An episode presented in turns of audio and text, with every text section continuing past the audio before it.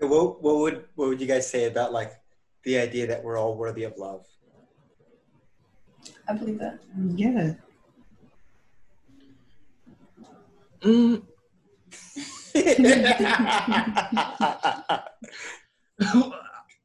Actually, you have to be like a 5 and above. What scale are we using? No. We don't give a fuck about none. We just want to have fun. We don't want to fuck up none. We don't want to fuck up none. Fun. We don't want to fuck up none. And we don't give a fuck about none. We just want to have fun. Yeah, I'm so nerfy, my love. Party. Now, everybody, we're live. Welcome to Behind the Curve. This is a men's rights podcast. Prepare to be schooled. Mm-hmm. I don't know how Elias sold this to you guys, but he's not kidding at all. Like, I think this is why we're here. Yeah, I'm very curious. I wonder if the surface level coverage of events is what people want, or is it more beneficial for the news outlets and the media? So like, I'm thinking, I actually don't know what people want, but I do think that like, it would be helpful to have more deep dive and more exploration into a lot of the topics that are being covered on the news or like in the 24-hour news cycle. But I feel like it's convenient for the news outlets to have a certain narrative that's packageable and branded so people can go to those certain outlets because they know, well, that's how they're going to cover the story and that's what feels comfortable for me without challenging any of my worldviews or understanding of this event. I think I definitely feel that probably, I guess I definitely see, I draw a distinction between TV news and online like newspapers. Because I think the diversity of ideas tends to be a lot greater in writing online. But I think like with TV news, with something like CNN or Fox News and everybody in between, I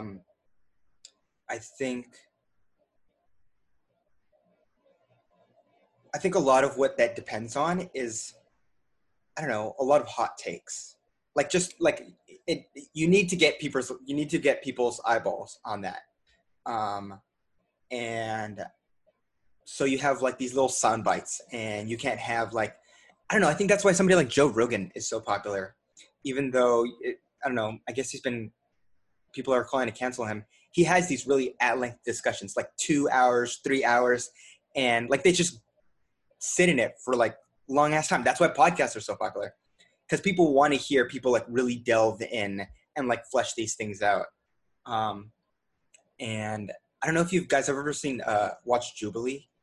Love Jubilee so much. Right? I literally like, honestly, like some of their videos that discuss, I'm gonna repeat that because the thing.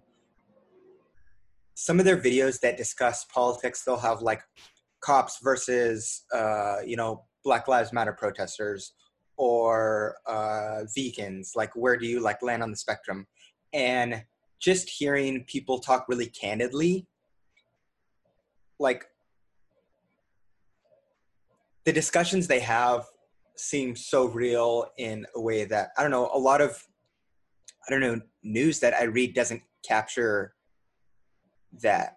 And, I don't know. I maybe it's just like a problem with, I don't know if it's journalists or journalism that maybe just like the inherent difficulty of trying to like capture everybody's point of view and like condense it into like one, package to deliver to everybody.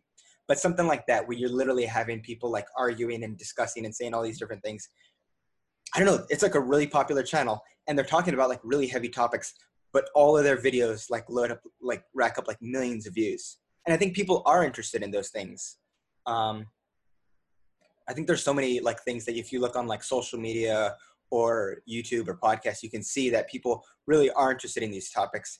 I think there's just a problem within the media, the way maybe they're presenting it. It's really hard to, I don't know, do it in a way that's like adheres to journalistic practices. Also, you know, you're having to balance that with trying to sell, you know, something. And then also, yeah, something that people are going to be interested in and they're going to like. Because you can get eyeballs with, like, you know, some clickbaity thing, but like, are they really going to like stick around and want to come back to that? Mm. I think a big part of what comes up to that is that Jubilee, they make their videos with the intent to understand, and that's what their journalistic background is. Just like, let's see if we can come to understanding. Let's see if we can figure something out. Let's figure out what's like really at the root of these issues here.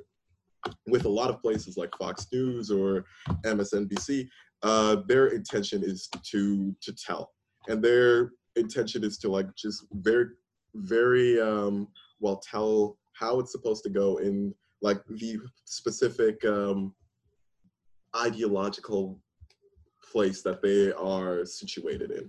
So if we were to like, that's part of why Joe Rogan is so popular. That's why Jubilee is so popular. Like they come to it with like a level of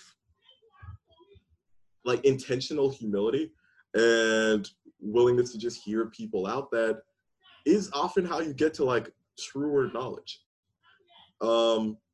Just for example, like look at something like defund the police. Perfect example. If you're going into that with the intention to tell, you go into it saying like, oh, look at this, these anarchists and these Antifa folks, they just want to get rid of the police. So, and now all of your property is gone, and now it's a madhouse out there. And other people on the other side are saying like, no, this is a corrupt institution that needs to go, etc. But if you go into it with like an intent to understand, you kind of have to look at that. It's like defund the police. Like, what? All the police? What does that mean? Surely you have like an explanation for this. And then you actually sit down and you start to hear the explanation for it. You start to hear it's like, no, we would like to take some money from bloated police budgets and invest more in the community, so you have less of a need for police overall, and you can get more specialized care for the people who need it. And now suddenly it's like, oh yeah, I'm in favor of investing in community and investing in schools. Who wouldn't be? But that's only if you're going into your conversation with a very specific mindset.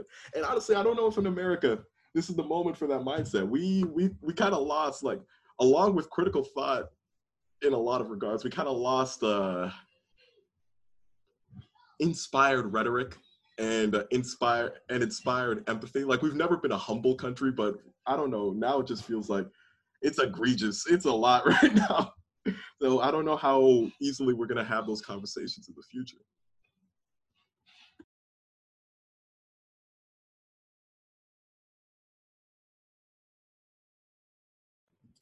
I was just thinking about how intentional those like phrases might be, like how extreme they might sound, and maybe for like a really like powerful reason is so that people don't even want to continue a conversation. You know, like defund the police is so loaded that like it could go in so many different directions. And I almost think that that's like for a reason, so that people don't even consider talk. It's like defund the police. Like my uncle's a police. Like I'm not going to talk to that person. Heard it for the first time and I asked, in which neighborhoods? Like, hopefully not this one. We kind of, yeah. But I take your point. Dude, what do you mean it's intentional like that? It's me. You meaning like whoever came up with that term made people? Because Domi has this whole conspiracy theory that like. What did you mean by that? Sorry. My conspiracy is that I love the image of just like a bunch of really, really rich people just sitting around a table saying like, how are we gonna mess with these folks today? How are we gonna get this money today? And when you look at it like that, it's just like the world. That's part of where my awe comes from. That's just like going down the rabbit hole like that. But the thought was to come up with the phrase so intentionally divisive, defund the police. Like that means so much to so many people so immediately that it's almost like it's kind of an intentional thing. Like if I wanted to break up if I wanted to break up the solidarity that I was looked out the window seeing like young white people, young black people, seeing young Asian, Latino people, along with like a lot of people from older generations together, what could I do to like break that up? Oh, I know what I could do. I could put something so divisive right in the middle of it that it like it ends the whole conversation, and it ends it in a way that you spend more time talking about that than actually talking about how you can get together. And then it just leads up to defund the police. Now you have people talking about like, but who will protect us from the really, really bad people who are in the world? And then you have other people saying like, no, we gotta like do more to invest in the community. And now a lot of the pressure is now directed inwards within the movement that is inclined to make a lot of change within society. And the people around that big golden laid table, the elite people are just like, look at these folks, just like focus on the smallest thing, when really we all want the same things in different, they just have different names for it. It's crazy. It's so crazy. It's Jenny and Sadie are like clapping and shit. I think it's funny because I think the only part that is a conspiracy is the like table part. Like I agree. With Corona, they might be doing it over Zoom now, but yeah, I take your point. Right. I think, honestly, like, the division of people on surface differences to keep people distracted is built into the country, right? Like, I think that's part of, like, chattel slavery and racism and sexism, just, like, keeping people at each other's throats based on like skin color or like sex or gender or sexuality, as opposed to, like you said, like uniting and realizing that like we don't have any welfare programs, or like we don't have any like universal health care.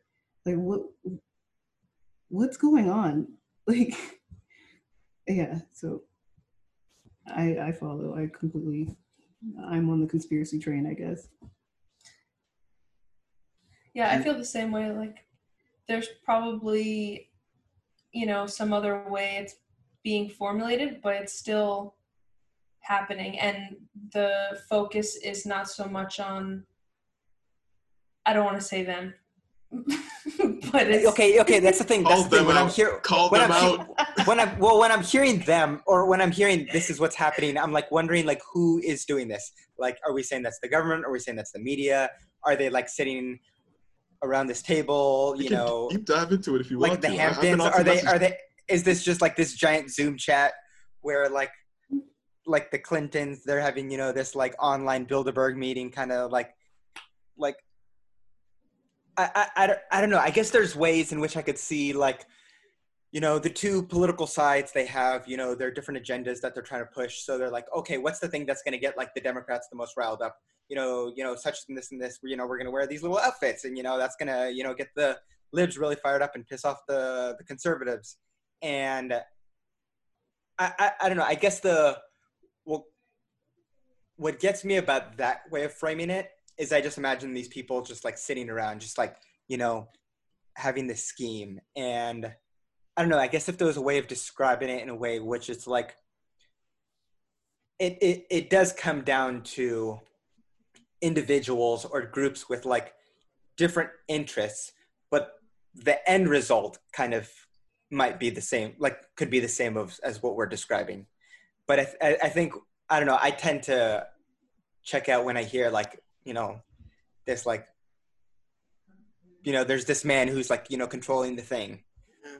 I honestly, I'm right there with you, man. But like the idea of like elites collaborating and like figuring things out, it does sound super conspiratorial. And it was something that it's taken me a long time to like start to accept internally, because it feels so outlandish. It always feels like, all right, these are the guys on Reddit and they're just like saying something. Like those are not the people I want to be listening to. But then you just think about it, you just like go through history a little bit, you start to think about like the Berlin Conference of 1882, I think it was, where the leaders of European powers literally sat down around a table and said like, all right, you get that part of Africa, you get that part of Africa. And they like, so they wouldn't end up killing each other over it. They just said like, all right, you go do this. And with a pen and paper, just like carved up a continent.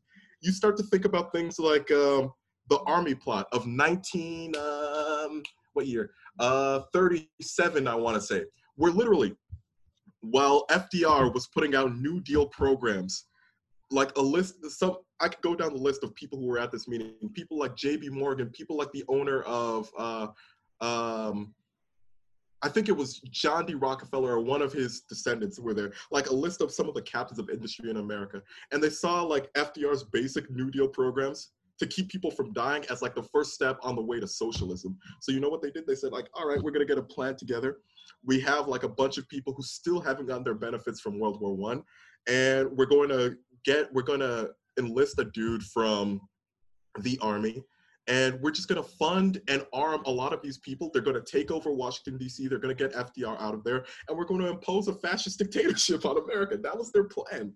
So, I don't know, when a group of people with a purpose get together, some plan is gonna come together. Like if you have a common purpose and you recognize that you have a common purpose, keeping this money going, you can kind of figure some stuff out. And it's outlandish, but then at the same time, we're talking about Epstein Island, right? Where a bunch of the richest, most influential people literally got together and were just hanging out on an island.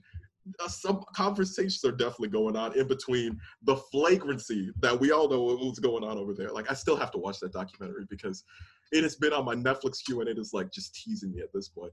But bro, we made it through like 2 episodes and then I don't know how you felt, Jenny, but I was just like, I think we both just felt like so sick to our stomachs. It was just like, ew, like I can't keep watching this. Like it's just like so, it's like it's so gross, like that actually exists in the world. So I actually just finished the People's History of the United States today, and like the idea of a whole bunch of industry heads and business owners coming together to have a conversation on government and like how things are run, platforms that are acceptable. Like that's, like you said, that's absolutely happening. And I was trying to look up, there's one committee or something that came together with Jimmy Carter's presidency. And basically, just like you said, like it's a whole bunch of industry heads, like mega rich people that came together, including Jimmy Carter, but basically they have a say on how our governments ran. And like, to the point where the two-party system, I'm gonna get controversial, I guess, but the two-party system isn't for us. Like to me, it's an illusion just to present two options to still get stuff done that is in the interest of these corporations, but not in our individual interest. Because like in the book, he was saying that like universal healthcare is something that's been wanted for the past 40 years. And then like welfare is popular within the citizens of the United States, but still we don't have it. And like we've had both parties in the presidency and we still don't see any of this, right? So it's like who are these parties for? Because it's not for us. That was my biggest takeaway. Yeah, that book just frames it in like the perfect way. Like, kudos to you on finishing it. I can make it to like 1960 something, and then I gotta like give up. It's just, it's too long. I'm gonna finish it. I'm gonna finish it soon. I know. But I got the audiobook, and I highly recommend it. Okay, solid. I might have to go for that because that book is intimidating. But yeah, it's completely right. Like, looking at it from a class-based perspective, you start to see, like, this has been a game from the beginning. Like, one of the most glaring things I got from the book was just, like, right at the very foundation of the country, rich landowners, they were bringing out slaves and indentured servants from Scotland. And then the indentured servants started getting free, but they still felt like, I mean, I'm not with you guys. You guys oppressed me for like 5 years. You beat me up. You yelled at me. You took my money. I'm with these people that I've worked with and built rapport with. And then the rich landowner started to look at this like, this is problematic. This is not going to work well. So it's just like you start to say like, I mean, yeah, you're poor, but hey, you know, you get freedom. You're white. You know, we can make something happen here. And here we are, 2020. Still dealing with the same issues, with the same problems, with the same game being run to the same effect. And it's all this goes in a pattern. It's all a great pattern. So how do you disrupt that pattern? You disrupt that pattern by not like getting caught up in like the basic stuff. Like just looking at this list, you're like Kanye running for president. The amount of psychic energy that went to Kanye running for president, that goes into our cancel culture, that goes into all of it. It's just insane. On the one hand, you kind of got to look at like the people who are up in whatever lofty towers, just like, screw you guys, but well played. You kind of figure this out in a pretty interesting way. Like you've been running stuff for a little while. It's crazy to just think of the scale of it.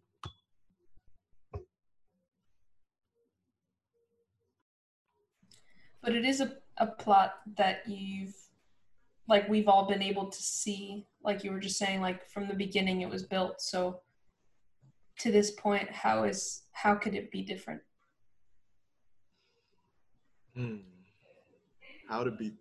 Honestly, if you want different results, you gotta have different people. Honestly, like nothing changes if nothing changes. And it's abundantly clear that some people are satisfied with the status quo of how things are, and some people are not. I think a big part, I was actually talking about this with a friend of mine a couple of days ago, like racism just as a concept. And you start to think about it like, really in 2020? It's so passé. That's so 20th century. Come on now, upgrade.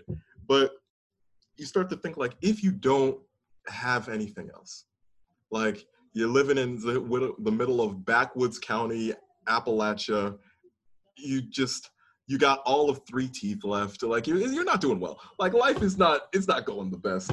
You start to think like, honestly, what else do I have to lose? The only thing I have left is skin. So I will get into like a very, very deep relationship with just my skin color, with the state of my culture. And that's where you get Trump. That's where you get like a lot of this, where you get the most self-destructive choices, but they give like that emotional support. So, and that's enough when you don't have anything. And then on the other side, you start to look at the situation of Black people within the country. Like as soon as a little bit of wealth starts to get built up, it gets taken down, it gets thrown away, it gets just on a societal level, Black people up until recently were not given the opportunity to like build up any like real stock of anything. So, and then on top of that, you put on the fact that when Black people came here, stripped of identity, stripped of like the things that made them who they were as individuals, and just put into this hodgepodge of just black identity. You start to think like, all right, if I don't have anything else, it's like the same kind of mental gymnastics. If you're going to take everything else, the least thing you can't take from me is the skin color. So you build up this affinity. You build up this affinity for your skin color. You build up a sense of pride in that, because that's the only pride that can't be taken away necessarily. And any threat that you see to the solvency of this identity, the solvency of this culture, it becomes a threat to like the very, very last thing that you have left. So of course you're going to defend it. Of course you're going to get caught up in like the minutia of everything. And then you stop fighting about the big picture things. You stop fighting about the facts that you live in the backwoods of Appalachia. I'm living in the worst parts of my city, like neither of us are getting access to quality education. Neither of us are getting the opportunity to build up generational wealth. Both of us have been suffering for generations. Something has to change, clearly. And when you start focusing on like that larger scale issue, it becomes like a much more national movement. But we get caught up because of how we've been conditioned and how society has promoted that this is all we have left. That's what you're going to fight for. Bro, that's why I don't see color. To me, everybody's Mexican. Just for that, I gotta take a walk. And we don't give a fuck about none. We just wanna have fun. We don't wanna fuck up none. We don't wanna fuck up none. Fun. We don't wanna fuck up none. And we don't give a fuck about none. We just wanna have fun. Yeah, I'm so nerfy, my laws go viral for me, right slow. I don't know how much of the news do you need to like follow all the time. Like it's important to know all those different things that are going on. Like every single, do I need to know exactly how many people are like died, like how many cases of COVID there are in Florida right now? Like I think it is good to, understand, you know, that, you know, we're in the middle of a crisis and that certain states are, you know, it's going down and other states it's going up. But I don't know, I think there's a point in which like, you know, you just talk to like some news junkie and they'll like get really in the weeds and it's just like, bro, shut the fuck up. Like, you're just trying to flex that you like read a bunch. And I don't know, but like, just because the thing is like just amassing all that. I don't even know if it's knowledge, just like learning all those facts and knowing all those numbers. It doesn't necessarily, you know, mean that you have any sort of understanding. And I think you need to take some time where you're just like not reading anything. You're not listening to anything. You're just like sitting there doing nothing, you know, and you're just like thinking about like, what the hell does that mean? So I don't know. Like, I don't know if it's always good to be like reading the news all the time. I have no idea. I think not. Honestly, like people are meant to function at a local level. That becomes abundantly clear with time. Like, yeah. We don't have any conceptualization of how many people are in the U.S.? Like 338 million? How are you going to conceptualize 338 million people? Like that's, I like that. I like how you're going to go for like the round number and then you're just like 338.724 million. I'm nothing if not exact, okay? But yeah, it's strange. You just get caught up in a lot of stuff that you can't control, and that gets kind of demoralizing after a little bit. And that's when you start getting like really, really extreme reactions to stuff. That's when you start feeling like, all right, if I can't do anything at a national level, then I'm just going to have to make the biggest impact I possibly can with the like most extreme rhetoric, with the most extreme, like Twitter-worthy headlines to cut through all of the noise. I think so. We're at a local level, which is like this chill, you know, people know you and you can just talk. I think we were talking about like, you know, this like person, like, you know, controlling the narrative.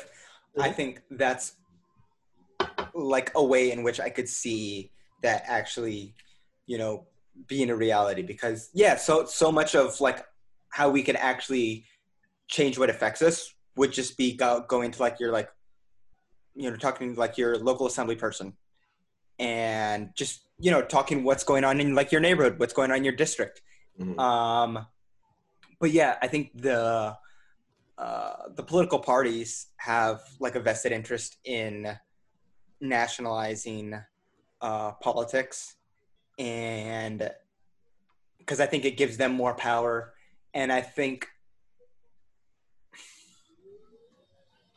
the media kind of plays into that because I don't know, I think it's interesting, it's exciting to see like these things going on like this grand scale, like what is the Supreme Court going to say, you know, about like, you know, access to Trump's financial records.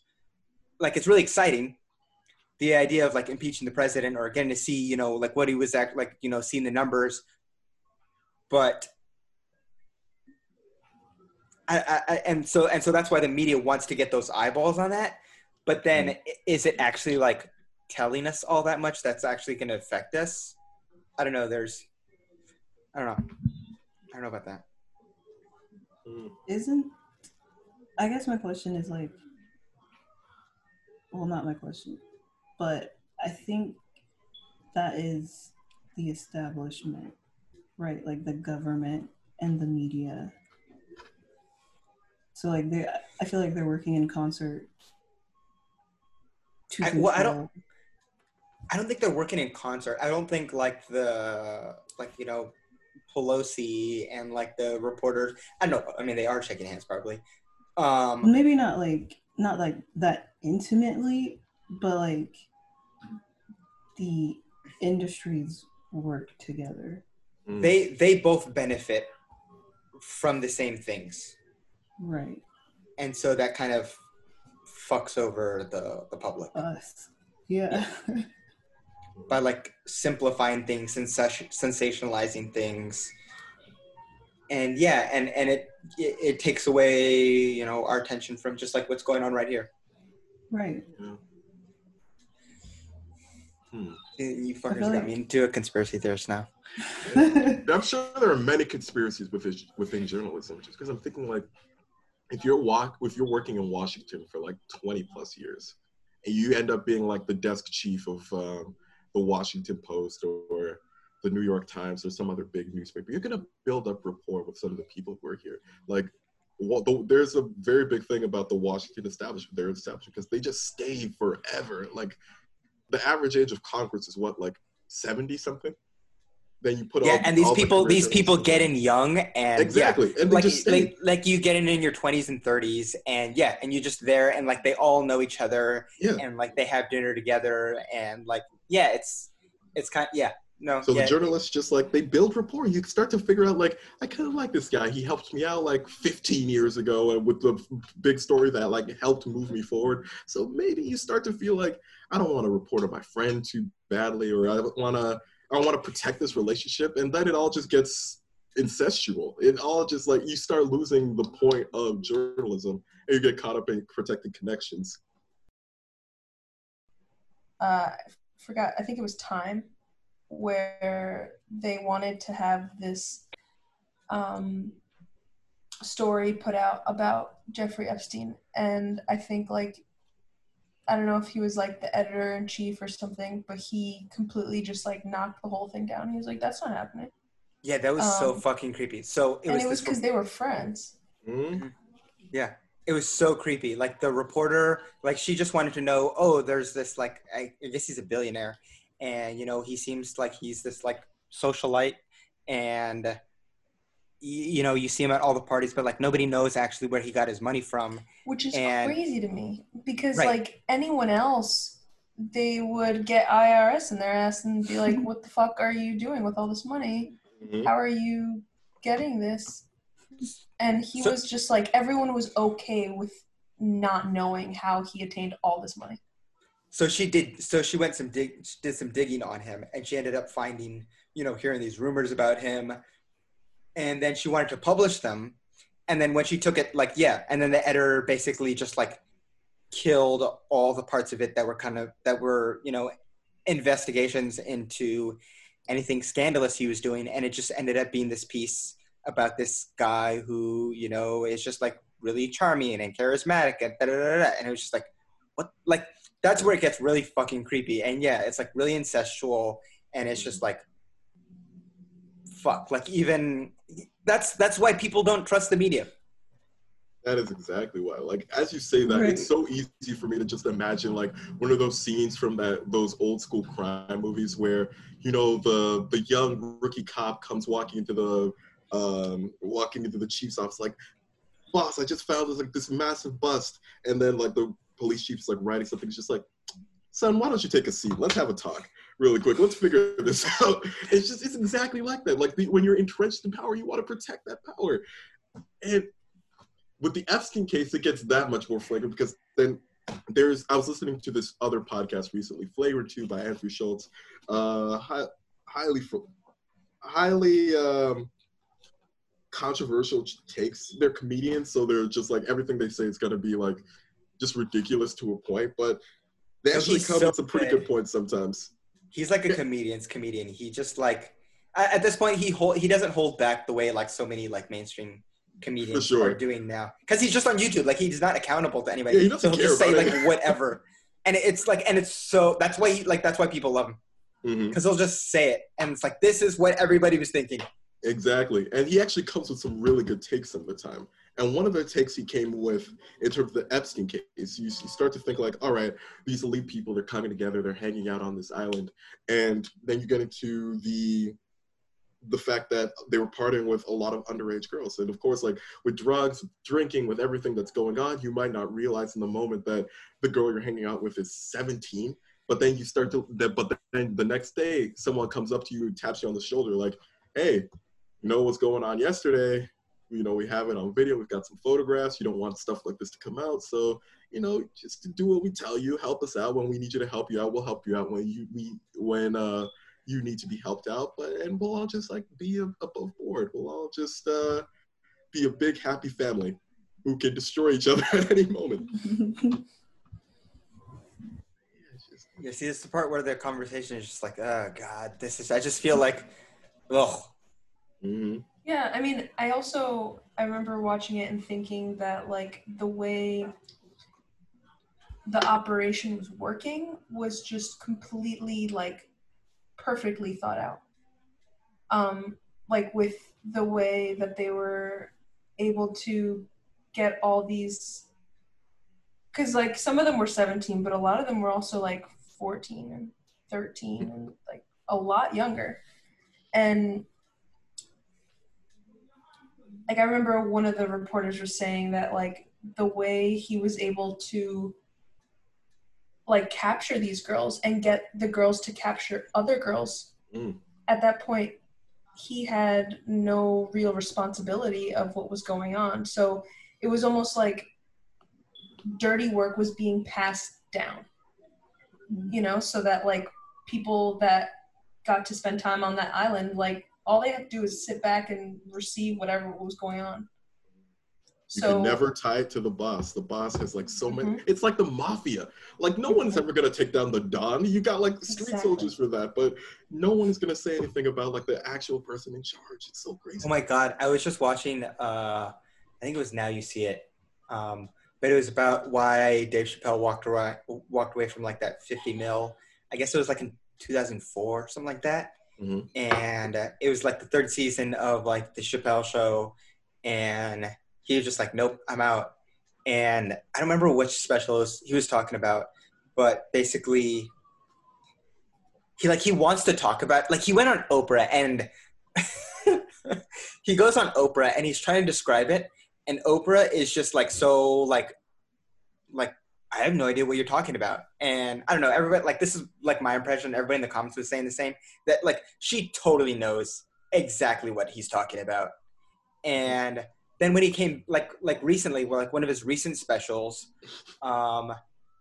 he doesn't say it up front, but he describes it with this,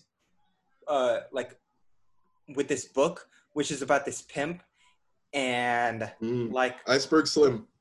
Yeah, Iceberg Slim, and he's talking about like his bottom bitch, which is like his main prostitute who helps him like coordinate and control like the other prostitutes, and she kind of is like, no, I don't want to do this anymore, and he manipulates her by beating her, or no, he makes her think that she killed somebody, and then that he saved her from like getting in trouble from that, and so she was just about to back out, and then he gets her to do work for him even longer.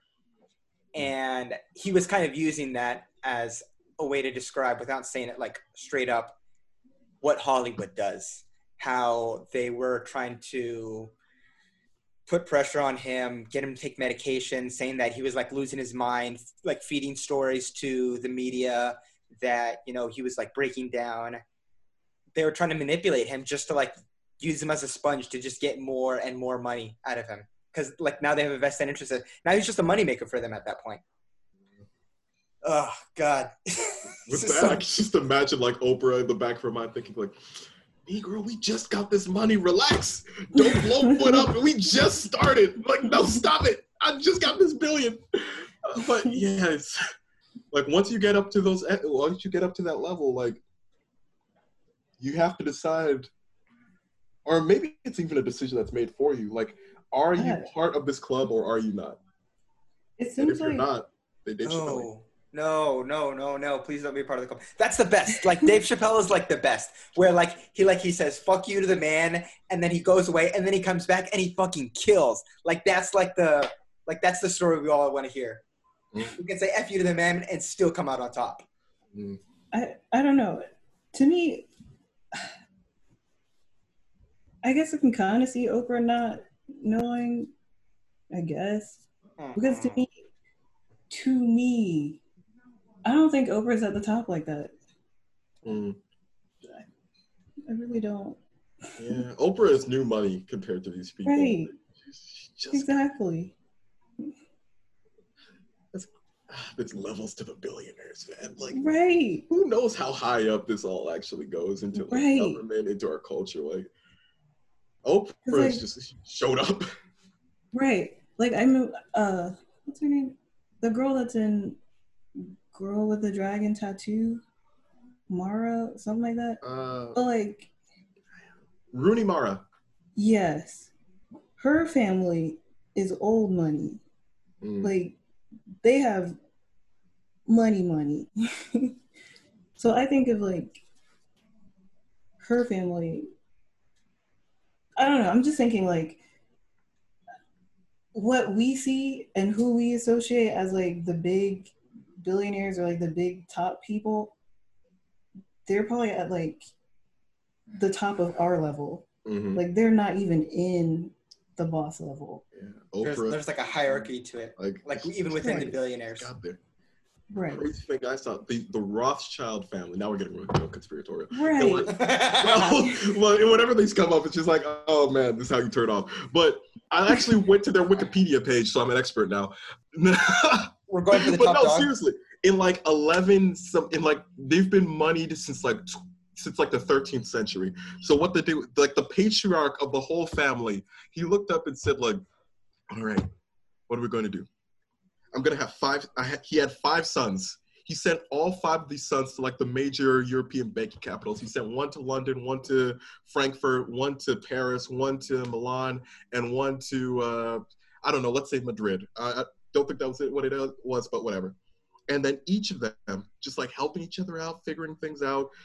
They started to rise in the banking cultures of each of these respective capitals. And at the same time, they're all sharing information with each other. They're all sharing tips with each other. And it got to the point where within like the next few centuries, they had so much money, they were floating royalty loans. Like the royal people had to come to them and say like, hey, you know, can you help us out or something? And then you could just give a pittance. And then today in 2020, this family still has major banks throughout Europe and throughout the world. Like, this is a generational story we're telling. Like, these are things that are going back centuries and centuries and centuries. It doesn't just come out of anywhere. So when you're just like Jay-Z and you got Tidal, I mean, that's cool, but I'm not sure if they've been invited into that party. Right. And do you want to be in that? Because who knows what you have to do to hold on to that position. I really hope that more people like journalists, also like artists, creatives, like whoever, like they stay independent. Because I think it was Bill Burr on his, like him and Bert Kreischer on their podcast, they were talking about how blood-sucking the industry can be. And like these up-and-coming comedians, these media companies or whoever will just offer them contracts and they'll just like they'll try and I don't know what they tried to do to Dave Chappelle. And then you're just screwed for possibly like your whole career. Like they just like, you don't have creative control. Everything that you own, you know, is theirs. Everything that you create, they own. I don't know. I really hope that more people choose to go independent. Like, because now there's, I don't know, I think with social media, there's so many more outlets to, that you're not beholden. Sorry? Kanye is running for president. There's more important stuff to cover than elite conspiracies going on. So that's not a joke? Yo, he released a song the next day, so I feel like wait, he's probably not going to follow through. Yeah, he released a song. It's just publicity. It's all just publicity. But He did release a platform that was apparently, let me look at this. I know for a fact he's anti-vaccination, so that was a cool start. Anti-vax, anti-abortion. Like, yo, yeah. I'm so tired of him. He's, like, annoying. But he's making his money, and people will focus in on that. Like, literally the next day he had a song with Travis Scott, Skrillex, and some other person. And it was fire. I can't lie. It was actually a pretty good song. But still, you don't need that kind of publicity. That's not when you're Kanye. Not when you. Wait, I gotta listen to this shit. Some of what he has in his catalog. And it's unfortunate. That's what people get attracted to. We get attracted to stuff like Kanye. We get attracted to stuff like canceling someone, which is its own like ridiculous conversation in and of itself. Just like all of the trashy stuff. It's like easier to focus in on that. Because the big stuff is just so scary. That's interesting. Because, okay, I'm probably going to be referencing a people's history for the rest of my life. Because it's one of those books. Right. I feel like, where's my diploma? But, so, again, he mentions, like, the repeal of an act that like balance information on the radio and TV. So like, I guess back in the 80s, you heard differing opinions on different topics. But once this act got repealed, the floodgates of trashy TV and completely one-sided commentary flooded the media, right? So like, I don't know if we're attracted to all of this stuff or if it's just being pumped out to us to just like keep us distracted. Mm. Yeah, that's a chicken and the egg. Right. Like, you start to think about it like, I watch a lot of daytime television, like an embarrassing amount of daytime television. And I sit here, I'm watching Maury, I'm watching Jerry Springer, I'm watching all of my judge shows, and I just look at this like, you start to feel like your mind starts to just like close in on itself. It just melts. It just melted. Like Cheaters is the worst one. Don't start watching Cheaters if you haven't, because it's like, that's literally crack in entertainment form. It's just like the worst thing. But you start to see like, who are they making it for? They're making it for probably a lot of people who are in a similar situation for him, like me right now, right? Like no job, nothing really to do right now, except thankfully I'm like in a position where I'm hopefully working towards something. But for a lot of people, this is just what you do. And if you people distracted with the lowest common denominator in entertainment like this, it's easy to say like, it's easy to just like let your mind kind of pass you by and just be pacified like that. It's junk food. Like because the thing is like we do enjoy consuming it, mm-hmm. But the thing is also we know at the same time we're eating this like, I know this isn't good for me. This is really good. Like these fries are like fucking, these are fire. Yeah. But I know like when I'm done with this, I'm gonna feel like shit. Mm-hmm. And like you can totally have some like in moderation. You can have like a cheeseburger, like you know, ever so often, but like if you have it at like every meal, if like that's all you're watching is that like the bullshit, you know whatever TV that you're watching, they do have an interest in like pumping it out, because you know all those individual producers, directors, media companies, they want to sell you that because that's how they make their money. Mm-hmm. And I think we do have a responsibility to that, like with that like junk food analogy. Like we can say no to that, But there is so much pressure from advertising, and to sell us that, and you know, and sometimes it's not like readily available. Like, and I think that's the same thing with like, I don't know, probably a lot of media. It's like so much easier to, you know, turn on to something that's just like light entertainment that's not even information, like educational, informative anyway. But maybe it tries to present itself as such, you know, like when Mickey D's like has a salad, I don't know if they do. But it can be hard to access, you know, really high quality media. And I think there's a problem on those, media companies like the New York Times, like you have to pay for a subscription.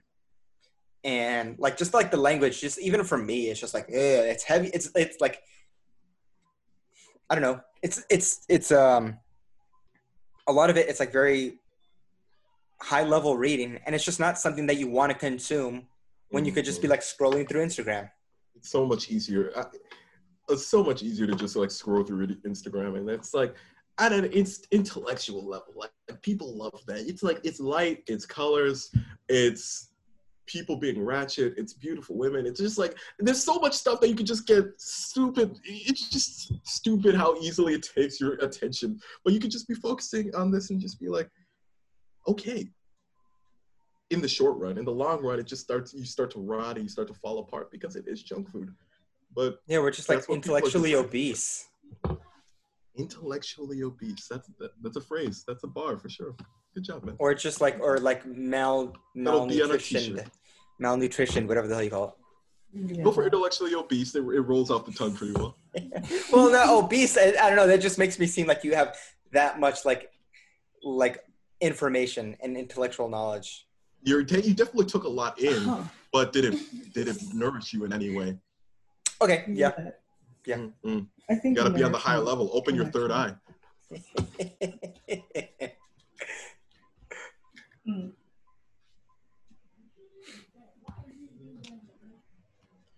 So with all of that, I guess now I look at this and it's like all the stuff that's easy to pay attention to, like our cancel culture talks or sexism talks, how much of sexism comes into like that category of like the intellectual junk food, right? Like how much of it is like, it's like in your face and it's easy to consume. So you focus in on it versus how much of it is like the deep systemic part of things, part of society that's like, legitimate, that is that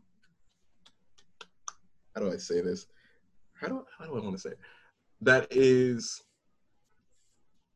like that has been perpetuated as a way to like keep things from like being a unified front against like the people who are controlling things at the upper level. And like the same thing with like a lot of isms, like a lot of our thoughts about racism, a lot of our thoughts about just like inter-minority struggle, like how much of that is being promoted as just one more string that's pulling puppets around? I feel like I need a more narrow focus because I feel like you said a lot. I'm long-winded, excuse me. All right, let me try this one more time. He's always doing the most, saying the most. Sadie, it's all good. I recognize it's a character fault. I recognize it, but I make no efforts to change. So it's okay. You can call me. No, it happens. It happens. I'm falling. Yeah. So with sexism specifically, how much does it like feed? How does it play into like the same idea of like societal division that's like being perpetuated from above, or is it something that's like actually deeply ingrained within people? Like it's like a psychological, intellectual, or psychological internal thing that it's not even being pushed. It's just like something that it just comes out of the wild past that we had. If you kind of see what I'm saying. So like a nature versus society thing. Clarity. Yeah. That's what we need. Thank you. Yeah. No, that's good. I feel like, I think this is just me and my worldview possibly, but I think it's almost entirely nurture or like society. Like I don't think sexism is inherent to people. Like, I say that because, like, I can't imagine that in all of our time of human history, like, we saw each other as, like, male versus female. So there's no other option, right? Like, to me, that would blow my mind. That sounds really small. So I think it's completely society. I guess I don't get that, because are you saying there's no, so just sexism, not necessarily gender roles? Because I could totally see a way in which gender roles were evolved. Right. Yeah. I still think that's when you were saying it's mostly all nurture, you think, I believe the same, but I also think that somehow involves nature, because you were saying these gender roles came about for a reason. People had to have certain roles so that they could work together and things could be better. But I also think that with time and that changing, it's kind of almost been ingrained because it was now this norm. So not to say that we were born into this, but it's definitely been reinforced because it's helped so much. So now it's kind of well, what else could we do? This has been working. Why isn't this working for you? This works. I guess the way I'm kind of picturing it is there are some maybe differences between males and females, and I guess that, I don't know, maybe that we call gender roles, and then someone wants to use that, maybe the way they would use religion, and you turn it into a cudgel to just a way to have power. It was a thing that we all had, had some, somebody we prayed to or something we believed in. And then some people were no, what, actually we can use this basically as a weapon, to have more power. And I think, I could totally see, I guess, men doing that, using that, those gender dynamics to try and take more power and to maintain it. And yeah, I guess men have a vested interest in not giving up that power. I think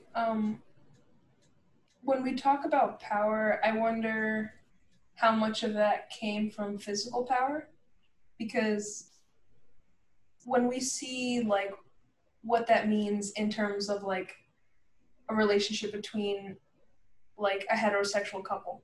So a man goes out to hunt, right? If we're going to talk about maybe the beginning of maybe where these roles came from. And you could say that a woman is weaker because she can't do that, or that she has another responsibility to bear children. But I think about how that when we start, being able to farm, and when those roles aren't so necessary, where that power starts manifesting. I guess that's kind of a question that I have. What do you mean by does that power? I don't know, I guess I was just kind of imagining that we had these gender roles as hunter-gatherers, and then somewhere along the way, to modern society, men just kind of carried that power over. I guess I don't know, I don't really know how that how I was picturing that working. Yeah, again, I'm going to reference People's History, where he was talking about the Europeans coming over to the different islands, and they're being shocked about Right, so he's talking about the Europeans came over to the islands and they noticed how well women were being treated, to the point where it just blew their minds. Women could have different partners and they could leave them, they could have abortions, it was normal, right? So to hear that was happening and was normal 600 years ago makes me think that power, I guess, what you're saying, Jenny, and our roles and the concept of male and female, like, I think that's all society. Yeah, as I'm hearing all of this, it's kind of like coming out to me right now how like how ancient this division is. As I think about it, this like might be like the first societal division like you really see, like between men and women generally. And then of course things like racism and religious differences come along later, but really like this is the most immediate in your face thing. And I think a big part of that, the scene that you're describing, comes exactly back to what you were saying, Jenny, about like the rise of agriculture and like how, what that does, and just like a society in general. At the end of the day, all of this comes down to, if not physical power, then accumulated power and like accumulation of resources. And if I'm a man and I can go out and like actually work in the field and do stuff, and just like, if I don't, everyone dies, then that like that accrues a lot of societal privilege to you in a strange way. So, and then you like cut women out of that economic narrative in a big way. So it seems it's just something that's been carried on throughout the ages. So if we're in a moment here where we don't need to be doing stuff like that, I don't know how long I would last on like a serious farm. I don't think it would go well. I don't know like what it really matters today. I think that's where we see like a lot of this like promoted a lot of hostility from some corners of the internet towards men and towards women. It's just like no one really knows like what they are needed for anymore. Like for the longest time, society like ascribed to you purpose. Like, all right, you do this, you farm, you go off to war, you raise kids. But now it's just like, do whatever, and you know, figure your stuff out and don't hurt anybody. And when you're just left with that and like kind of the void, you start like the void. It just builds up like a lot of existential angst, and then it just you start lashing out all over the place. It's interesting because like what is that void, I guess, because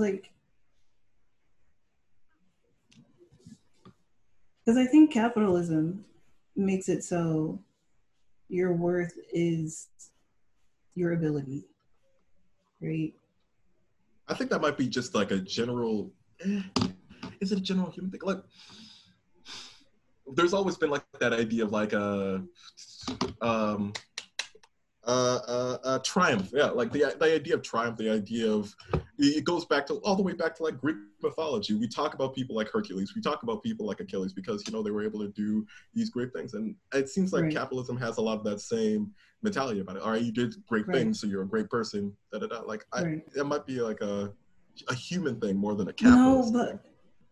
Because this is what I'm saying. Because, like, I think we're referencing Europeans and European history. We're not talking about Native history. Like, I feel like all our base is European and, like, American history. I'm saying, like, out of all the communities on Earth, male, female, like, it looks similar to what we know now. That blows my mind. Yeah, it definitely does not. It definitely is like a product of just how I've been raised and how, yeah, just what we've inherited historically living in this country. Yeah, when we think about like, sometimes people will mention like there are societies where people, like there's a matriarch. And when you think about it, people don't really consider those societies or groups of people to be civilized. There's like distinction. It's like, well, how's their technology? How is their government? Like all these things that we hold. Did they have Coca-Cola? No, they did not. If they do not, like that's a sign right there. It's that something's not going right. So it's almost like these definitions of words how they could just be spread out so thin. And I don't know, to me, like when we think about maybe sexism today, right, where you were saying, Dom, like people don't feel like they have a role. And I think that where that separation is like people thinking like, if we're equal, what does that say about me? You know, like, you have to focus more on who you are instead of what you are. And that's a much harder question to answer. Yes. I don't know. I think it creates this divide so that people think that, like, women think that they don't need a man, or men are like, I don't need a woman. Like, what? It's scary because people don't have to be alone. You know, like, they don't have to go through, like me and Sadie were talking about, like people not being comfortable with asking for help and how much community counts, especially now. They're talking about me. Huh? Was that talking about me? No, it's not all about you. Excuse me. Yes, it is.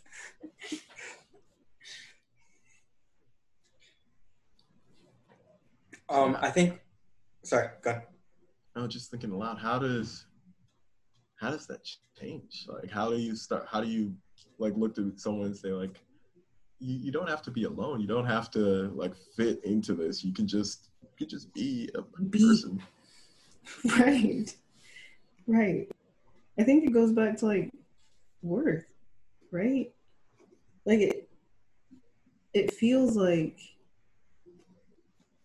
people don't have worth inherently. We don't have like an inherent worth, like aside right. from what we are able to produce or create or do. Exactly.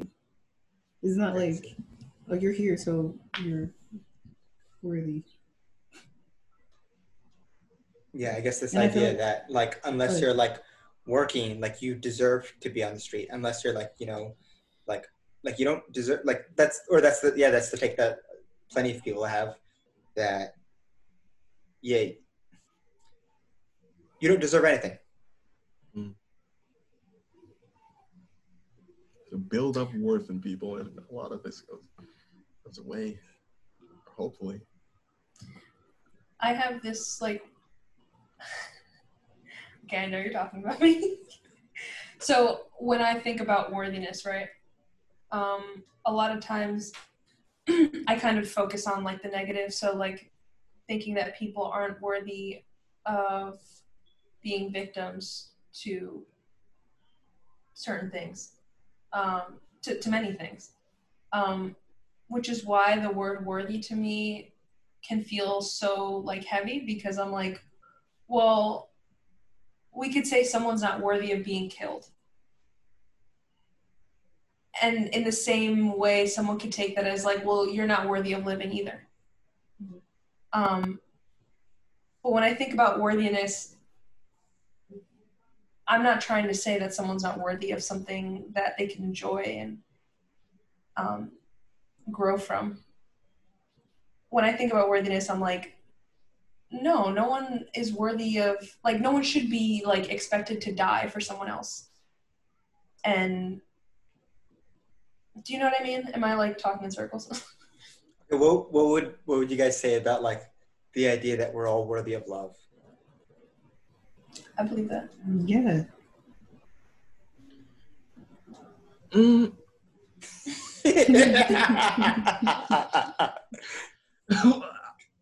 Actually, you have to be like a 5 and above. What scale are we using? No. I'm thinking about like there's a low barrier to entry. Like the barrier to entry of love, in my conception, is like super duper low. Like so low as if it's almost not there. Even Stephen Hawking can get in. But to be worthy of, I'm conflicted. I'm conflicted on it, to be honest, because on the one hand, it's like you are a human in every facet of your being, and different parts of yourself could definitely be worthy of that. But then it's like, if you're sowing like fear and division and like just violence and destruction, at a certain point, like when does that overwhelm the other human parts of you? You know, like when exactly is the point where you could say like he has killed people versus like he is a murderer? Like when, if the first one you're saying like he is Hitler worthy of love? Exactly. Like is he like just a murderer and you have to like have him like that, or is he a person who did many horrible things? But also it's like in the whole totality of human being is complicated in different parts from the surface level. I wouldn't make that argument. Okay, we were talking about, you sent me this thing about Donald Trump, and it was basically, I think it was like his niece, and she wrote this book about him, basically talking about, I actually read the book, Dom just sent it to me, he's described it. Do you want to describe it, Dom? Yeah, I can. It's basically, it's a look at the family life of Donald Trump, like back to his mom, his dad, and growing up with his brothers, and what that does to his psychological profile now. And the author, Mary Trump, I believe her name is, she's a clinical psychologist, and she makes the point that he lost his mom pretty early, and his mom was like the most stable emotional support in his life. And when she died, like the overwhelming presence in his life was from his dad, who himself was like extremely narcissistic, extremely bullying, and like hypercritical, and established like that kind of mentality throughout his household. So over time, Trump and his brother and his sister, like they kind of inured themselves to that mentality. And that's like the author made a point like that is a lot of where his current mentality comes from. And then you hear a story like that and you start to think like, I don't know, should we love Trump? Should we like, you know, should you like, what is it like, love the sinner, like hate the sin, love the sinner? Hate the sin, love the sinner. Yeah. So, like should we try and like extend that love to him and try and understand maybe like the context? Like, I don't know. I think it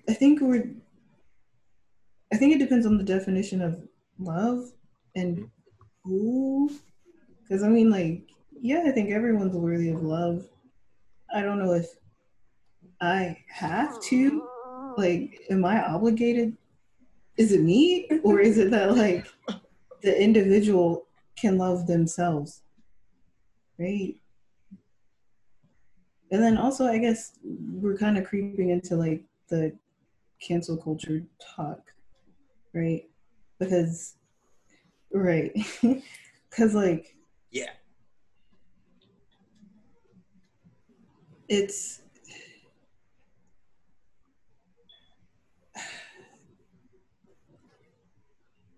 true to me that everyone's worthy of love, and then it's also true that people can do things that harm other people, right?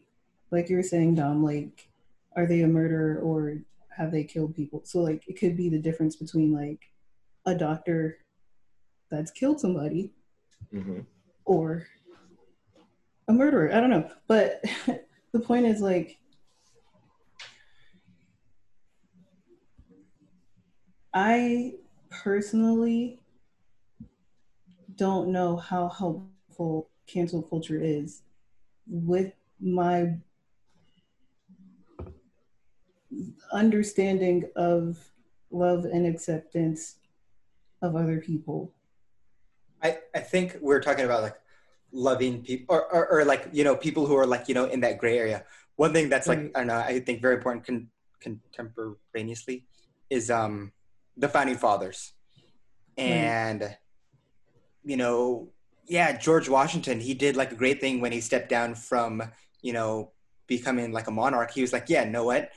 The presidents are going to have like a, you know, a set term limit, and he set that precedent. And I think most people agree that's a pretty good thing. Also, like, you know, do we see the founding fathers? You know, they were, you know, had all these great ideas, but they also had slaves, so they weren't like that. Like, I don't know, like, how do we think about them? How do we understand them? I think there was this thing when they were taking down the statues. I don't know who told it to me, but instead of tearing down the statue, it was like one of these founding fathers. I don't remember who it was, but instead of tearing it down, what they did is they had another statue. I think it was like right next to it, right in front of it, and it was of slaves. And the idea was to contextualize it. Like, he's not just this great person. He was also this person who was like awful. And I don't know, understanding them, like, yeah, maybe they did these good things, but also they did these awful things. And so you're understanding them more as like a whole person. Exactly. And I don't think cancel culture has the space for complexity. When you've got 140 characters or less, you can't really it's like you got to get to the point. Yeah, bro, I'm not gonna read that whole thread. Yeah, I'm gonna read like 3 tweets in, and then I'm like, yeah, fuck this. Yeah, I'm only gonna retweet like 2 tops. I think when we think about like morality and stuff, like it almost brings like more understanding, because like when we think about like differences between a man and a woman, right? We could see one of like the parts of them that we don't like or something as weaker or whatever we would want to call it. But it is like part of a whole, because like this world isn't made up of just men or just women. But yeah, like I think seeing it as like this dynamic thing, not like men are, you know, people that take advantage or people that want to have power. Like women also want power. Women also could do very not nurturing things. Mm-hmm. And I think like me and Sadie were talking about this, like people like to paint a very, very simple image of what a man is and what a woman is, and they can't see anything that crosses between the two. And I think that's what kind of like keeps pushing that same narrative of like what I've been seeing. I think what we've all been seeing recently is that like men are predators, which like we could all agree that like that's not the case completely. Yeah, most. And to complicate it more, you can like look at a person like Ghislaine Maxwell and start to say like a lot of these women are predatory too. Like a lot of it starts to get to like the point of perhaps you're not defined by your gender so much as who are you as a person? Are you a trash person like a Jeffrey Epstein or a Ghislaine Maxwell? If you are, you're probably gonna end up doing some messed up stuff like this. I don't know. I felt weird about that when they were get caught up in the simple image of things. But they were talking about like the women who also recruited other women, and like the idea that they were victims of Epstein, but also they were perpetrators because they were recruiting other women. I don't know. Like I find it really hard to extend my sympathy to them.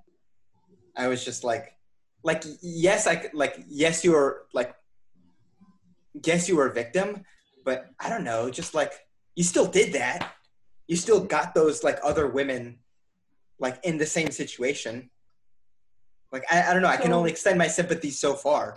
I think predators know who to prey on. Mm-hmm. And isn't that what they did, though, those women? That is what they did, but they were also in need. Like the power aspect.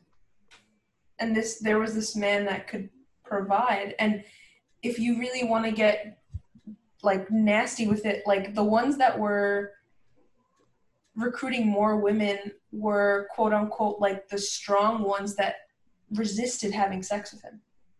So when he noticed that they were able to say no, he was like, well, you know what? I'll give you the 300 if you bring me someone else. Well, so, like, mentally, I could only imagine what that could do to someone. Is like, okay, I was able to overcome this predator. Like, he's actually respecting my boundaries right now. And that's some Iceberg Slim shit right there. What? That's some like Iceberg Slim shit. Like, that's what like Dave was talking about. Just like breaking somebody and just like making, like hurting them, and actually by doing that, actually making them love you because you hurt them, and then also provided like the solution to that hurt. Yeah. So how much is it trauma or like acting, like trying to be functional in an abusive situation? Well, yeah, totally. He, like, they made the point in the documentary that he totally sought out people who had experienced some kind of trauma. So to me, it's hard to say that she or those women were in the same position as Jeffrey. Right. I'm not saying they're in the same position. This ring, you know? I'm not saying they're in the same position. I'm not saying they're the same person. But, like... they should still face consequences for what they did. Yeah. Like, they shouldn't get off, like, scot-free. Right. I mean, that's interesting. Because, like, if you're brainwashed, how much agency do you have? Hmm. With that, this is where we start getting into, like, so much murky ethical territory, or, yeah, ethical territory, and then it starts to feel like, how much...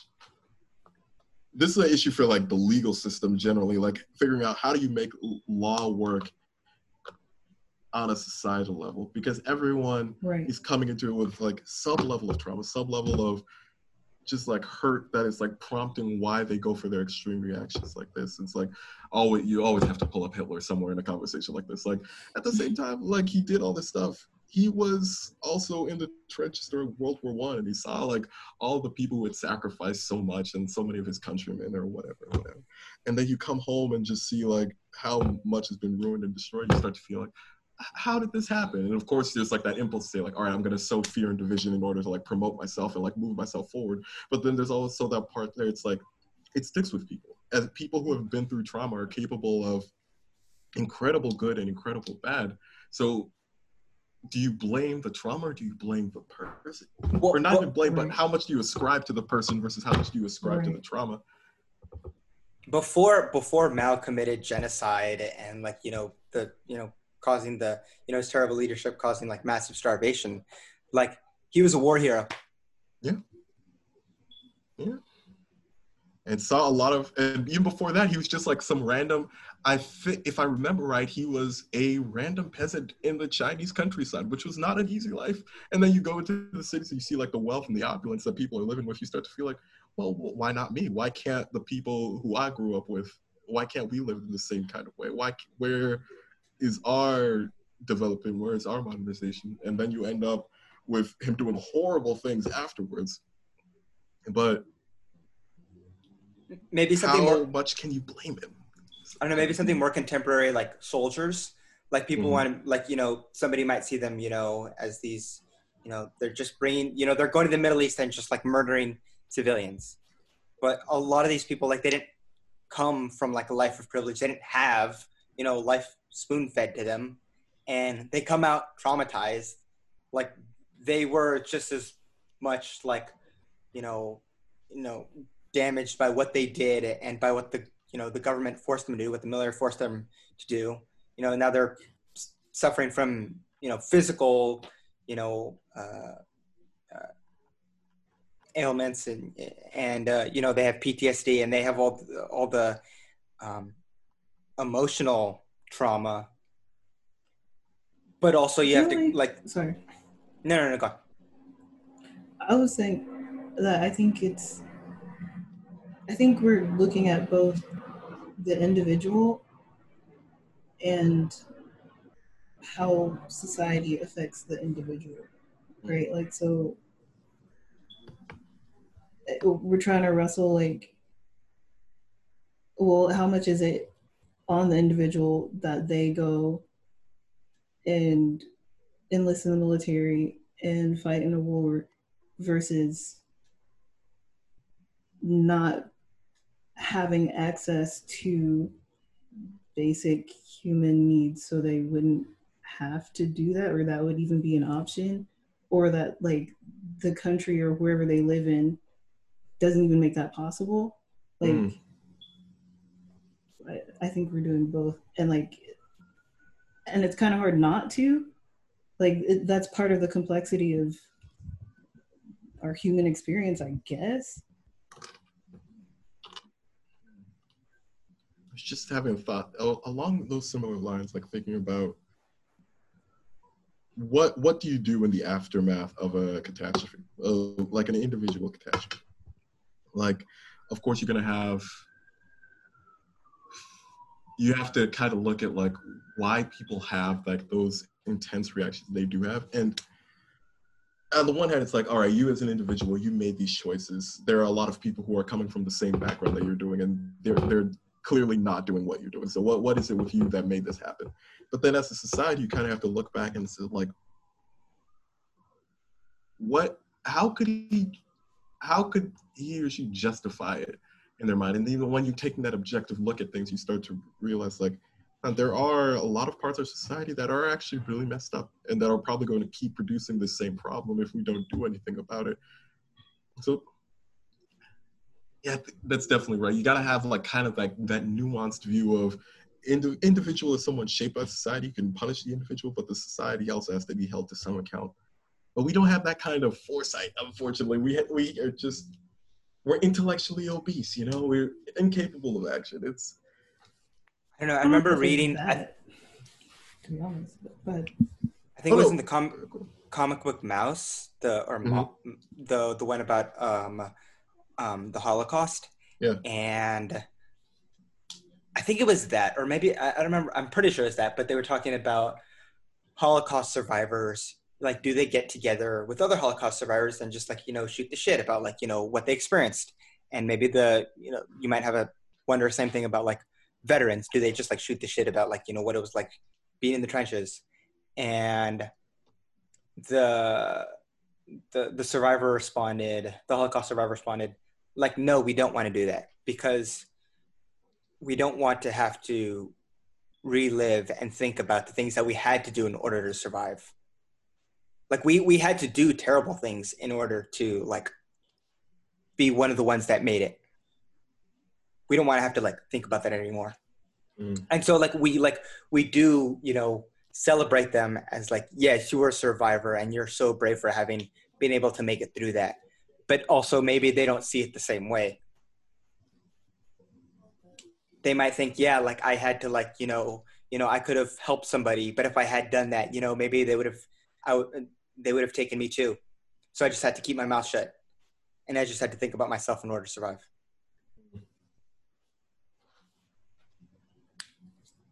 I think that sounds like in community and out community, right? Like,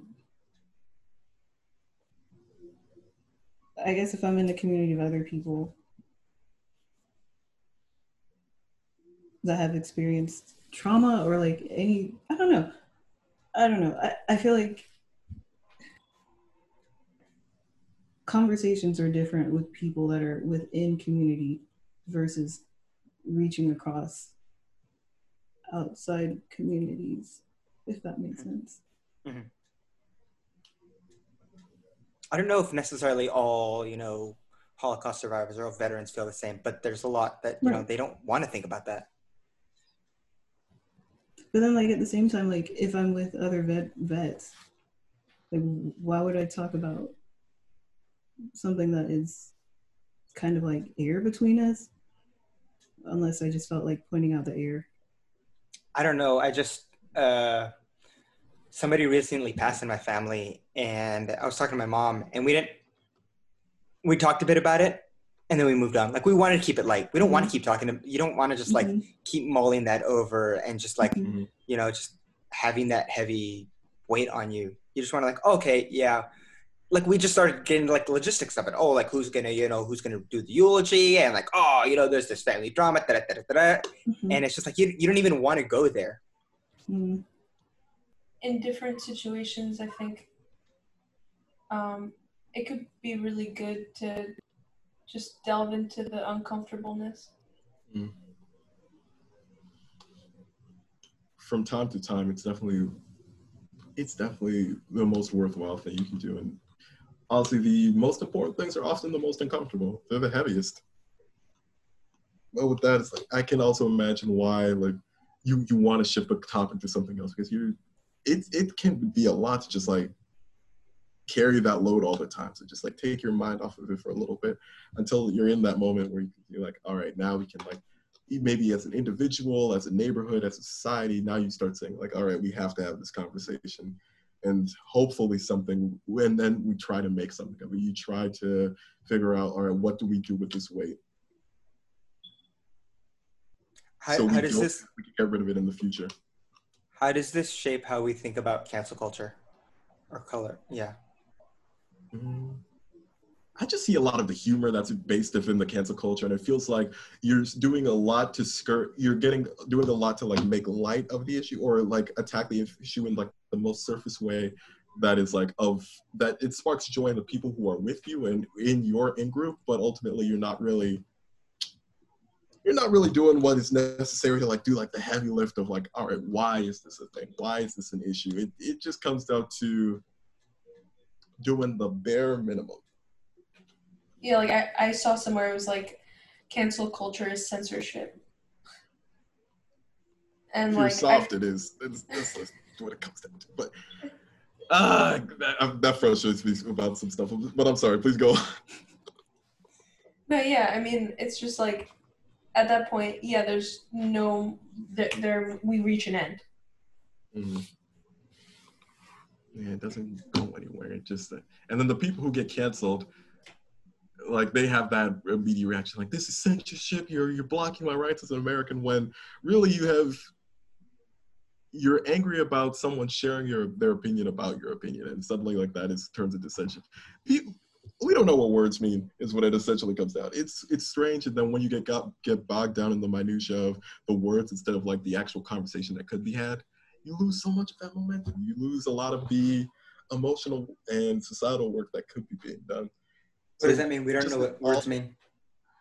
Like, when you say what censorship is, for example. Censorship is literally someone has stopped you from saying what you can say. Like, there are countries where the police literally break down your door and carry you out for things you said. If someone on Twitter is saying, like, I'm not subscribing to your YouTube channel anymore. It's like, that's not exactly censorship. It's someone sharing their opinion. They had an opinion about what you said and they didn't like it. So they're exercising their free opinion to not buy into it. And of course, it gets into, like, the toxic side of things when people start, like, actively doxing other people, when people start launching threats of bodily harm against other people. That's when it gets, like, I feel like there's a more coherent argument to be had on that point. But even then, it's like, your right to say this is still protected. You're still free in that, just as other people are free to have a reaction to what you say. Like, free speech does not entail speech without consequence. It just means you can say it, and then people can say stuff back to you, and then that's how it goes. That was what always pissed me about, like, the Charles Murray stuff. I was like, you know, I can say whatever I want. Yeah, and they can say whatever they want back. It's like, yeah, if they just don't want to, like, buy your shit, then, yeah, well, that's their right too. That's their First Amendment right as well. Yeah, that was definitely, man. It comes down to people being upset about people having an opinion about having an opinion. And, like all things, it takes away focus from the important stuff in the world. The important stuff in the world, like the YouTube drama between makeup YouTubers, which I've been following, like, so dramatically. It's been just, like, ridiculous stuff like that. Like James Charles and them? Yeah, James Charles, Tati, yeah. All of them. Yeah, all of them. Shane Dawson. Is that still going on? Yes. You gotta. I guess that's just like a running thing. I don't know. You gotta open up People magazine sometime. My little sister tells me about this, but then I'm like, oh my god. Why aren't you informed, Elias? These are the great debates of our time. I was on Twitter maybe like a couple months ago, when it came out that, like, there's another allegation against Biden, and people were like, oh, well, like, he can't be the nominee, and basically cancel him, right? Mm-hmm. But then the founder of the Me Too movement, which I completely just forgot her name. Tarana Burke. Tarana Burke, right. So she was on Twitter and had made a statement, but it got distilled to Tarana Burke still endorses Biden for the nomination, right? But, which then also caused another wave of, okay, cancel Me Too, cancel her too. Mm-hmm. Like, we can't trust anybody, basically, right?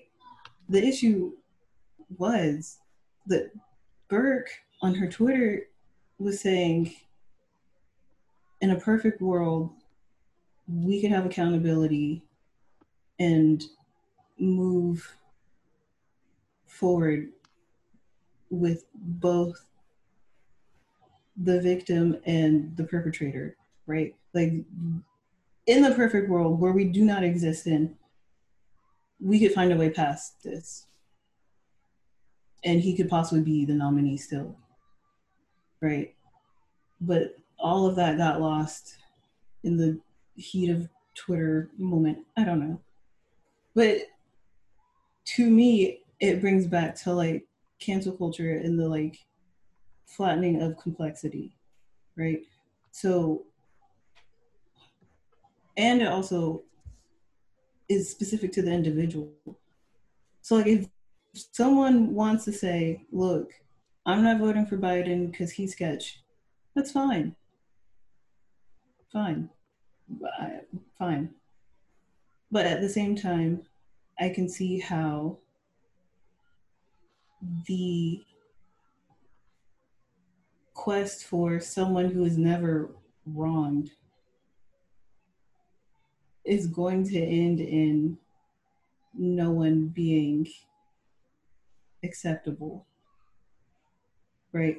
Because we have no, like, process of holding people accountable. Mm. I remember in the show,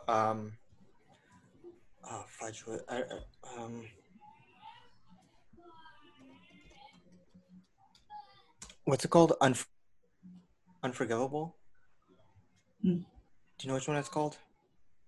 Inevitable? Mm. Fudge. What's the premise of it? Okay. Unbelievable? Got it. Unbelievable. So in this show, Unbelievable, there's these, this young girl, and she's raped, and she goes to the cops, and she's, like, interviewed by two male detectives, and one main one, and he doesn't believe her. And she was actually raped, but the detectives doesn't believe her. Meanwhile, this person is actually, like, a serial rapist and is going, this actually happened. ProPublica reported it, and then then Netflix adapted it to a TV show. And he's raping women in different towns, each with a different police department, so they're not actually in contact, so they don't actually notice a pattern. And these two female detectives, just by luck, happen to realize what's going on, and they start piecing all the clues together. And then at the very end, this girl who was not, this is totally a spoiler if you're going to watch the show, it's totally worth it though. These two detectives, they catch this guy, and it turns out that this young girl, she's vindicated, and the detective who originally believed her, didn't believe her. He says, "No, what? I'm gonna give up my badge. I don't want to do this work anymore because I didn't believe her. I didn't see. You know, the truth when it was looking me right in the face."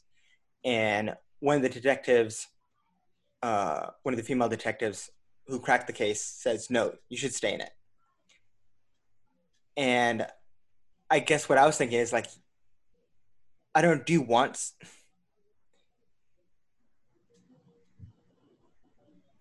Hopefully, ideally, he would learn from that mistake. like in All the President's Men, like Bob Woodward and Carl Bernstein make this huge error. It's just like a little tiny detail they mess up, but it sets back when they're investigating Nixon. It sets back their investigation months because they were sloppy. And now he's known for being like, Bob Woodward is known for being like so rigorous. Like somebody said that like he checks his facts until they cry. Like that's his reputation for being so rigorous about checking his facts. And I think probably that was because early in his career, he made that like huge mistake. So I think, yeah, we're going to have to like accept people who have like screwed up and probably screwed up big. And then hopefully they're learning from those mistakes. Hopefully, like that is the ideal, that if you have someone who has actually taken their time to like learn and grow and process through like how they got here or how they got to whatever act people are trying to cancel them for, that's definitely a worthwhile thing to take into account, that they've actually shown real growth. Unfortunately, we're in a state of affairs right now where it's the rock and the hard place, right? Like the hard place is like so horrible, like another 4 years of Trump that many people identify as like a real existential threat to how the country's run right now. And then you've got Biden, who even if he has not grown at all from what people are accusing him of, or has not changed as a person, he's in the world that we inhabit today, he's the best thing that you could ask for. So there's definitely room to say, like, if there is a lack of no better option, if there is truly no better option, I will go for the least bad one. But with that, you also have to keep in mind the energies that'll like hopefully force the conversation from bad versus less bad to bad versus good. Like, what is our actual good option? Who do we actually care about? And who do we actually feel represents us? And hopefully people take this lesson from now, from like this moment when both options are subpar, start to realize that like, no, there is something more that we can expect from people, and people start trying to be what they are hoping other people will be. People start trying to be like just that better, more wholesome, more empathetic, emotionally intelligent person that they feel that the person who should be leading the country should be. It says, bitch, you thirsty, please grab a Sprite, my Crips lurking, don't die tonight. I just wanna dance with you, baby, just don't move too fast, I'm too crazy. Man down the Ave and get shaded. Take a nigga mind off that. We can dip, fuck in the whip, slide right back in the function. One wrong word, start bustin'. Put that on my Yankee hat. I'm a gangster crib, fuck gangster rap. Where the ladies at? Where the hoes? Where the bitches? Every real nigga know the difference. Bandana brown, like the dope daddy, shootin' in the kitchen. Nerfside nigga, never went to Polly, Wilson, or Cabrilla. Cocaine color of a Grello. I don't even know if I pronounced that right. Yeah, I feel like it's hard to have these conversations with some people, and I found it really easy with Sadie. Mm-hmm. And even though it's been, I guess, like for me and Elias, still we have like these like walls that we hit. Oh, she called me I don't remember what we were talking about. She called me a meninist. Oh, because it was a Bill Burr skit. I was listening to a Bill Burr skit, and she's like, wow, I didn't realize you're like a man feminist. No, I'm not. I'm just understand things. And I also like get slightly offended when Elias calls me a feminist, because I don't identify as a feminist, even though I could believe things that like other feminists believe. The number one hope I could have is like number two. Number one hope is sell out like Joe Rogan and get $10 million for a Spotify deal. Number two hope is like if you actually like build up a presence of like people who are actually committed to listening to it, and it's like you can just reach out on Twitter or something and say like, hey, I was interested in this you said, and or I want to like push back a little bit on what you said about this. You could actually like have a conversation with other people who are just everyone just trying to figure it out. And in the process of having those conversations online, like that's where social media gets to like its best level. When you're actually just like approaching someone and you could just like, just be straight up and talk and figure something out together. It's cool. One day.